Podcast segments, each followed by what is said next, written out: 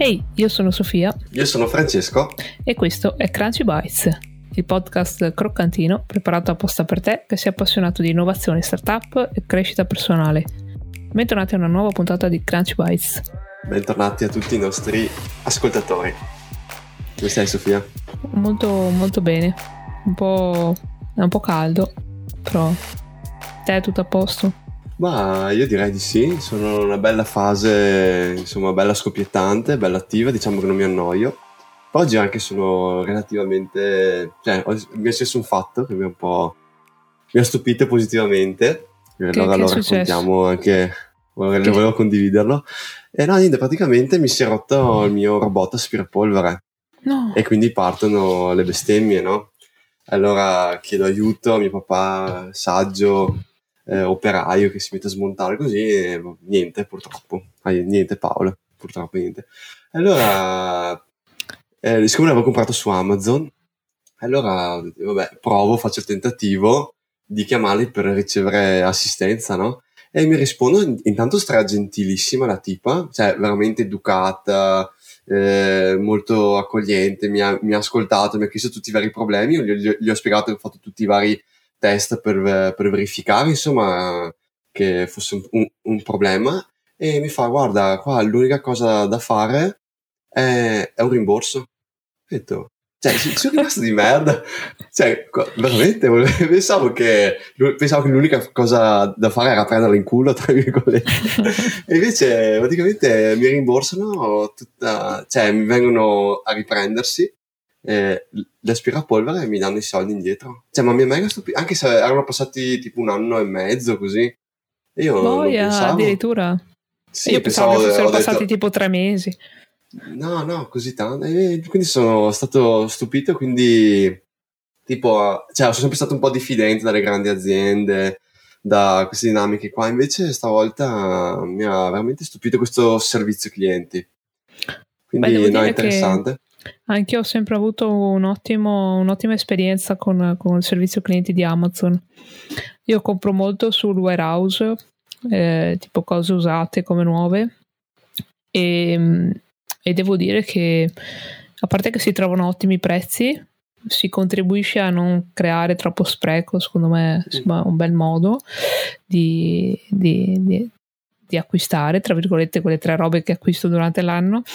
E, e, e è molto bello perché cioè, se manca qualcosa dentro la scatola oppure se l'oggetto è, è più danneggiato di, di come dovrebbe essere, ti rimborsano sempre perfettamente, immediatamente e quindi bravi. Cioè, secondo sì, me sì, alla fine è il punto forte di Amazon. Sì, no, Adesso prepariamoci a, agli hater sotto sui commenti che arriveranno a insultarci perché acquistiamo cose su Amazon. Eh, eh, cosa dobbiamo succede, dire? Il capitalismo. Esatto. Comunque, appunto, però diciamo che questa è una grande azienda eh, americana, però noi, cioè, diciamo, cioè, la sfruttiamo e utilizziamo appunto le start-up americane che poi diventano grandi aziende, però dobbiamo essere fieri perché anche in Italia abbiamo, diciamo, queste, queste grandi aziende, tante volte ci, ci dimentichiamo. Infatti oggi volevamo appunto parlare di eh, purtroppo è famo- diventata ancora più famosa, diciamo, passata ai titoli di giornali questi giorni per, eh, per un avvenimento. Quindi oggi parleremo di Leonardo del Vecchio e della sua Luxottica. Purtroppo. E soprattutto, e soprattutto delle tre più uno cose che Leonardo del Vecchio ci ha insegnato. Perché a differenza di Amazon, direi che Luxottica era decisamente, anzi è decisamente una, un'azienda a misura d'uomo e lo è grazie a questo signore qui eh, che per chi è su YouTube eh, quindi può vedere per chi non è su YouTube descriveremo. Quindi eh, ho qui con me la biografia di Tommaso Ebert di, di Leonardo del Vecchio. È un libro bellissimo che avevo già consigliato eh, qualche puntata fa ma ehm, ve lo consiglio assolutamente.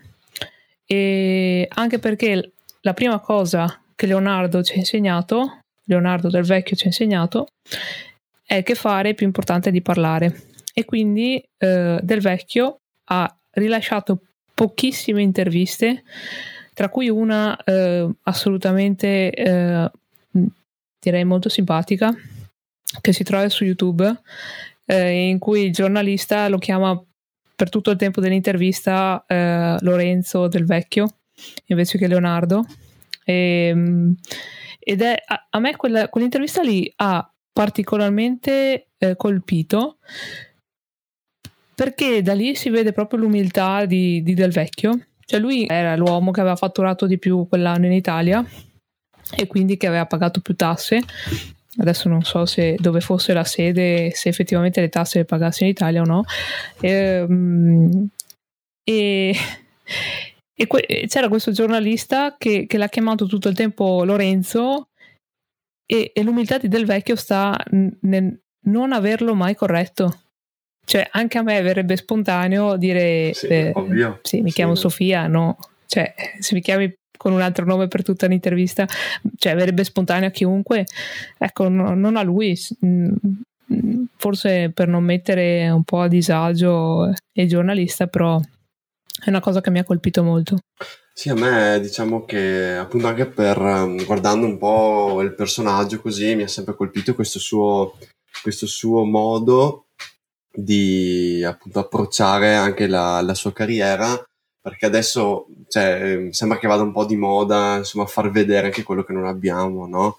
Sem- sembra quasi più, più, quasi più importante far vedere piuttosto che fare e invece eh, del vecchio ci dimostra che eh, grazie anche ai risultati che ha ottenuto, che è molto più importante agire, fare anche nel silenzio, non occorre farsi sbandierare, diciamo, il proprio successo, ma comunque porta a grandi risultati lo stesso. Quindi eh, a me piace tantissimo questo suo modo, questa sua prima, diciamo, delle 3 più 1 lezione che ci ha, che ci ha lasciato, appunto di fare in silenzio, senza sbagliare troppo, e però dopo far parlare i risultati, che sono la cosa che veramente contano. E anche in un mondo appunto come l'azienda che aveva lui che eh, era diciamo era quotata in borsa è quello che conta veramente. Quindi adesso va di moda tanto il marketing far vedere bla bla bla. Invece è più importante sempre fare quindi piedi per terra eh, baretta fracà muso duro no? E, era muso duro baretta fracà ecco dai, insomma, comunque un po' dai, anche se non era Veneto, comunque aveva, cioè penso che, beh, insomma dai, possiamo dire che era Veneto, dai, anche se è nato, anche se era di origine pugliese, no? se non sbaglio. Nato a eh, Milano. beh nato. sì, lui in realtà era milanese, cioè nel senso, eh, il padre mi sembra fosse pugliese, la madre veneziana, se non vorrei dire una cavolata, ma lui è nato a Milano, quindi possiamo dire che, mm, che, che è milanese doc e mm, mentre eh, la sua bambina diventata molto grande, luxottica, direi che è Veneta Doc. Volevo riprendere quello che avevi detto tu eh, prima, e se non sbaglio hai detto che lui eh, invece di parlare eh, guidava dando l'esempio. E questa per me è, è la seconda è la seconda cosa che Leonardo del Vecchio eh, ci ha insegnato. E la cosa che, che, che mi ha colpito subito dalla, dalla biografia ehm, è che eh, se guardate bene la copertina c'è qualcosa di particolare che forse non salta all'occhio subito, però all'occhio più attento magari sì. Al, all'indice di Del Vecchio in copertina manca un, una falange dell'indice e, e, ho pensato un po' a questa cosa perché è molto particolare, cioè io mi immagino una persona che ha preso un pezzo di dito, eh, una parte del dito, eh, che, che, la nasconda in una foto ufficiale e invece è in posa come se volesse metterla in mostra. E um, un po' dalla personalità di Del Vecchio mi immagino che f- sia stato lui a volerla, a volerla mettere, mettere in mostra e non tanto il fotografo e, ehm, perché per lui essere stato un operaio era uh, una fonte di grande gioia e direi anche eh, orgoglio.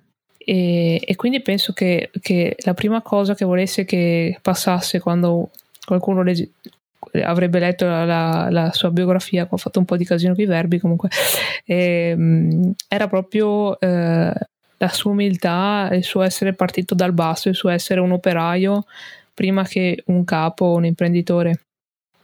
Una, una de, uno degli aneddoti più, più, divertenti del libro, e, cioè non so se possa essere definito divertente, però per me un po' lo è, è quando nel, nel 1968 del vecchio stava cercando un sacco di, di operai specializzati che eh, mancavano, soprattutto nella Gordino.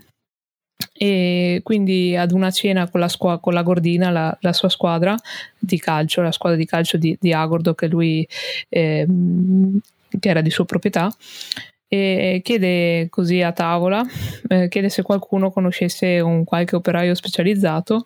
Allora un giocatore dice sì, io ne conosco uno e mm, questo lavora in Svizzera, però ha tre figli e si è sposato con la moglie lì, quindi non so se, se, se poi viene o no, boh, provi e poi, e poi vediamo.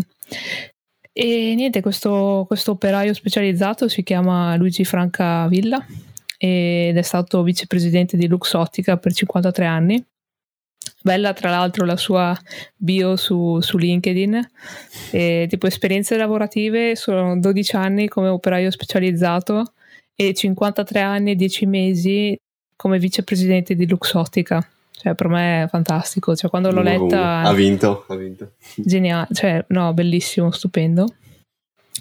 E, ehm, quindi eh, Franca Villa va, parte dalla Svizzera, va ovviamente a vedere la fabbrica ad Agordo e quando arriva lì del vecchio gli spiega un po' quali saranno le sue mansi- mansioni.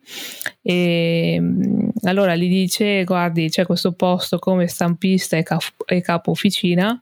Avrà sotto di lei sette operai. Eh, si presenti qui domani che eh, può iniziare quando vuole. Il giorno dopo Francavilla arriva va nel reparto e trova sei operai che eh, sono sotto di lui e allora a quel punto gli chiede: Ma eh, signore del vecchio, qui ci sono sei operai, mi aveva detto che erano sette. E del vecchio col camice nero addosso gli dice: eh, Io sono il settimo. E, e così lui era effettivamente il settimo operaio che lavorava, anzi, era ovviamente sempre prima ad arrivare, l'ultimo ad andare via, anche perché in quegli anni faceva due lavori, quindi penso che dormisse tipo due o tre ore a notte. Sì, infatti poi questo tema del dare l'esempio, guidare a dare l'esempio, secondo me eh, viene un po' trasmesso, appunto, cioè questi gesti no, che lui fa vengono trasmessi ai propri dipendenti, infatti si vede proprio questo attaccamento nei dipendenti anche oggi stesso, che sono molto, diciamo, si sentono proprio parte di, di, una famiglia, infatti il welfare aziendale per Luxottica è una delle cose più importanti, anzi sono penso i pionieri penso anche i leader eh, appunto del welfare aziendale a livello, a livello mondiale, quindi eh, proprio far famiglia, e, c- proprio anche far sentire le persone che vivono ad, ad Agonor, che è una città un po' mezzo al nulla comunque, quindi le persone che vanno là veramente ci credono a quello che fanno, ci sono proprio bus pullman a due piani che partono da Belluno, ogni giorno vanno avanti, quindi c'è proprio un, un'atmosfera e un attaccamento che viene trasmesso proprio con l'esempio. E un'altra cosa che mi è piaciuto moltissimo eh, di questo punto è il fatto che lui in certe situazioni, ancora nel, negli albori, eh, quando ha fatto delle scelte rischiose, quindi ha fatto delle acquisizioni così, e non riusciva a, diciamo, ad essere sicuro di, di pagare i propri dipendenti, lui parlava apertamente con loro. Non è che gli raccontava bugie, cioè diceva mm. ragazzi questo mese io farò di tutto uh, per pagarvi, ov- ov- ovviamente però sappiate che avremo, st- stiamo passando dei momenti difficili, però vi prometto che se starete con me eh, avrete poi successo o, o comunque avrete un, un, futuro sicuro, insomma, quindi anche parlare apertamente secondo me è, un, è una caratteristica veramente da portarsi a casa. Assolutamente, come eh, molti ric- ricordano, molti suoi dipendenti ricordano vari, eh, le varie visite di Del Vecchio eh, in azienda, allora quando arrivava in, in reparto, la cosa bella è che lui prendeva in considerazione tutti, tutti eh, i suoi dipendenti dal, da quello che faceva la, la mansione più, più, umile al, al manager, al vicepresidente e, e ci teneva a tutti come se fossero tutti parti di questa famiglia che tu hai già citato. Quindi direi che mh, sì, forse eh, l'altro grande pioniere del welfare aziendale è stato Olivetti. Però effettivamente si parla molto molto di Olivetti, si è parlato molto di Olivetti e si continua a farlo, si è parlato molto meno di Del Vecchio, anche probabilmente anche p- perché lui stesso era una persona che, che non parlava molto come, abbiamo già detto prima. Terzo punto, voler essere il migliore. Questo so che piace a te, Sofia, o no? Si tratta un po' di, anche di design, no? Sì, direi che um, è stato subito chiaro um, fin dalle prime pa- io ho letto la, la, biografia quindi sono ancora super anche perché è uscita da pochissimo quindi ho appena finito di leggerla e quindi sono ancora super carica, mi ha dato veramente una carica pazzesca a leggere la sua storia. Lui è, ha studiato presso i Martinit, che sono, mm, praticamente è un, un orfanotrofio eh, della periferia di Milano. Eh, lui era orfano di padre ma non di madre, e, però la madre doveva lavorare quindi non poteva prendersi cura di lui e aveva paura che, che poi potesse finire per strada e quindi eh, ha mandato questa lettera a, all'orfanotrofio chiedendo che, che, suo figlio Leonardo venisse preso. E mh, alla fine è stato gran parte della sua infanzia, forse anche adolescenza, l'ha passata in orfanotrofio. E c'è una cosa che lui ripete praticamente sempre in quelle pochissime interviste che si trovano di lui, è che lui non è partito fondando Luxottica o con, con le sue anche esperienze imprenditoriali precedenti, sapendo già, cioè pensando già alla fine. Lui è partito semplicemente per migliorare la sua condizione, è stato quasi un, uno spirito di sopravvivenza sua, il suo. E infatti lui dice e ho iniziato facendo un, un, semplice stampo che alla fine si è rivelato essere il migliore e tutto si è sviluppato alla fine da sé. Quindi per lui la cosa, la cosa importante è fare le cose, era fare le cose e farle bene, anzi essere migliore ed era sicuro che in questo modo sarebbero tornati i conti a, a un certo punto. Mentre altri imprenditori, una volta che si comprano la seconda casa, si sentono arrivati e, e smettono di lavorare alla propria azienda nello, con la stessa passione che ci mettevano prima lui ha lavorato fino veramente all'ultimo con la stessa passione di quando ha montato i due macchinari in macchina, è partito da Milano, è andato fino, fino ad Agordo a fondare quella che, che oggi è Luxottica. Incredibile. Figata comunque, folle. Comunque anche qua viene fuori un po', anche diciamo il, l'ultimo punto, quindi il, il il, diciamo, il punto bonus, chiamiamolo così, no? il 3 più 1, perché anche qua eh, viene fuori proprio la sua capacità di fare delle scelte. Nel senso, quello che, che noto io, ma non solo io, penso un po' tutti, che i grandi leader cioè, hanno sempre quell'aspetto un po' eh, silenzioso, un po' anche individuale, un po' solitario, no? Ed è quel momento in cui fanno delle scelte coraggiose e quindi si prendono il rischio ok? Mentre tante volte anche noi eh, ci troviamo a dire, chiedere consigli, a chiedere aiuto, a fare le nostre scelte sempre basandoci sempre sugli altri, invece i grandi leader eh, dimostrano di avere questa capacità di scegliere, di scegliere da solo, prendersi rischi perché sono consapevoli che lo, solo loro stessi sanno cos'è il meglio eh, per loro. Quindi a me piace tantissimo questo, questo aspetto di prendersi le responsabilità. Quindi l'ultimo punto è essere responsabili delle proprie scelte, quindi non dar sempre eh, andare fuori a trovare le colpe, anche perché, come ha detto, come hai detto te Sofia, lui è partito dal nulla, cioè non aveva niente, quindi quando abbiamo fatto la puntata sull'unfair advantage, no? Cioè lui veramente, cioè, so, forse era solo il periodo storico dove comunque eh, era molto, cioè, un, cominciava il boom e- economico, oggi ci sono molti imprenditori che sono partiti al tempo e sono le persone più ricche d'Italia, se non sbaglio, e quindi però proprio prendersi quella capacità e quella voglia di mettersi, prendersi proprio responsabilità, prendere la macchina, andare ad Agordo senza così, un po' rischiando tutto e veramente me, me lo porto insomma a, a casa come punto bonus, diciamo.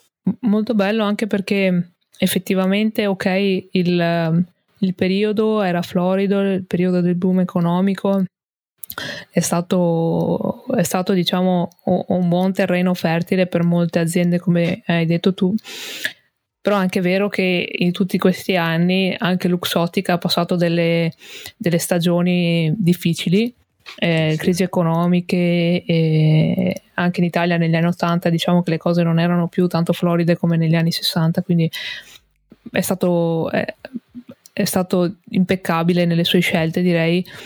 Tra l'altro eh, diciamo che è stato bravo fino all'ultimo perché eh, la fusione con eh, Essilor eh, per poi creare il grande colosso dell'occhialeria barra lenti mondiale eh, sono più che certa che sia farina del suo sacco quindi eh, diciamo che è rimasto bello lucido fino, fino proprio alla fine della sua carriera e della sua vita direi però io vorrei eh, in conclusione lasciare un, un, piccolo aneddoto molto carino che ho mm, eh, visto l'altro giorno ai suoi funerali. Mi ha colpito molto, eh, a parte la presenza di, penso, l'intera valle al suo funerale, c'erano migliaia e migliaia di persone, impressionante c'era un giornalista che ha raccolto varie testimonianze dai vari eh, dipendenti di Luxottica, dipendenti attuali o ex dipendenti. E mi ha colpito molto l'intervista a questa, a questa donna eh, che ha lavorato parecchi anni in Luxottica e ha detto mm, pensavo che fosse, che fosse, un supereroe, che fosse quasi immortale, eh, però alla fine se n'è andato anche lui questa cosa mi ha fatto abbastanza pensare perché alla fine, vabbè, sembra una banalità, però non è importante tutte le cose che facciamo per noi stessi, ma sono molto più importanti le cose che facciamo per gli altri, o meglio, va bene fare qualcosa per noi, st- per noi stessi, ma mh, mm, solo se abbiamo un impatto anche sulle vite degli altri alla fine del vecchio ha, ha cambiato decisamente le sorti di una, una valle intera grazie suo, al suo spirito imprenditoriale, al suo coraggio, alla sua voglia di, di cambiare il suo stato. E, e, così facendo sarà pure mancato, però diciamo che verrà ricordato poi da tutte le persone su cui ha avuto un impatto. Quindi direi che che sì, questa è la cosa che mi, ha, che mi ha colpito di più in tutto questo rumore di questi giorni, diciamo. E niente, oggi non siamo tanto in vena di, eh, del nostro solito umorismo. Niente, quindi direi che è tutto e ci sentiamo al prossimo Crunchy Bite.